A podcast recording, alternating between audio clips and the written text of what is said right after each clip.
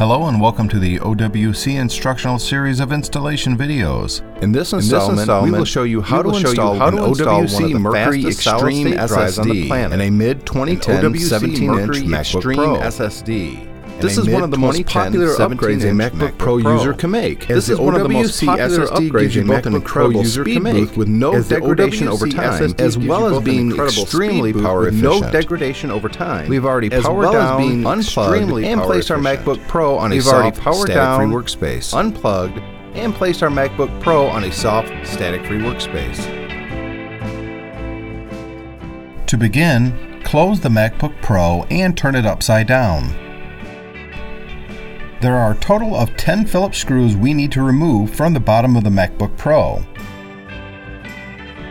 We will begin by removing these three screws as they are different lengths than all the other screws.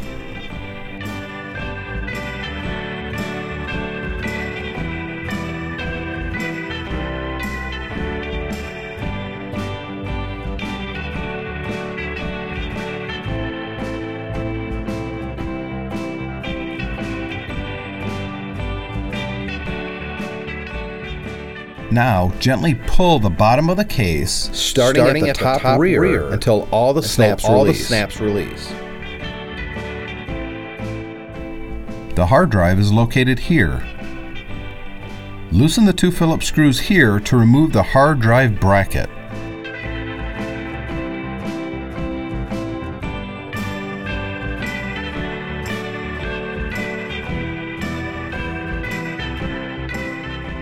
Now lift the hard drive out part way and unplug the SATA connector. We need to remove the mounting screws and the plastic tab. Gently pull the tab off. Being, careful, as, we need to install, this on the new hard drive. Now remove these four mounting screws Using your Torx T6 screwdriver.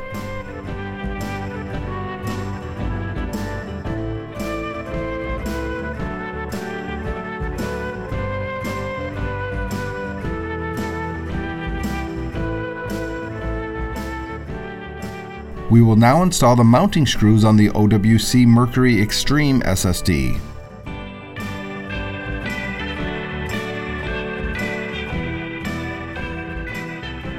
As well as reapplying the plastic tab.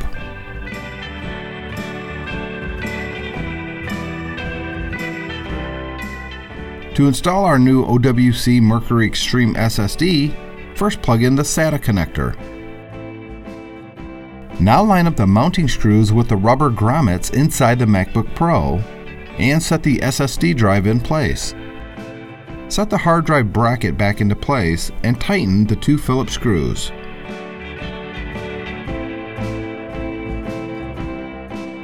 Now set the bottom of the MacBook Pro into place and push in these two spots to lock it in.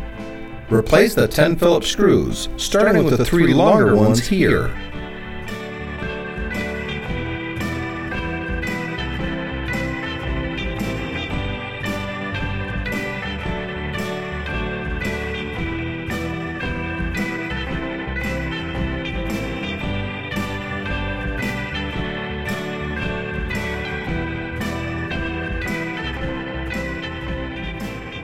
You can now turn your MacBook Pro over,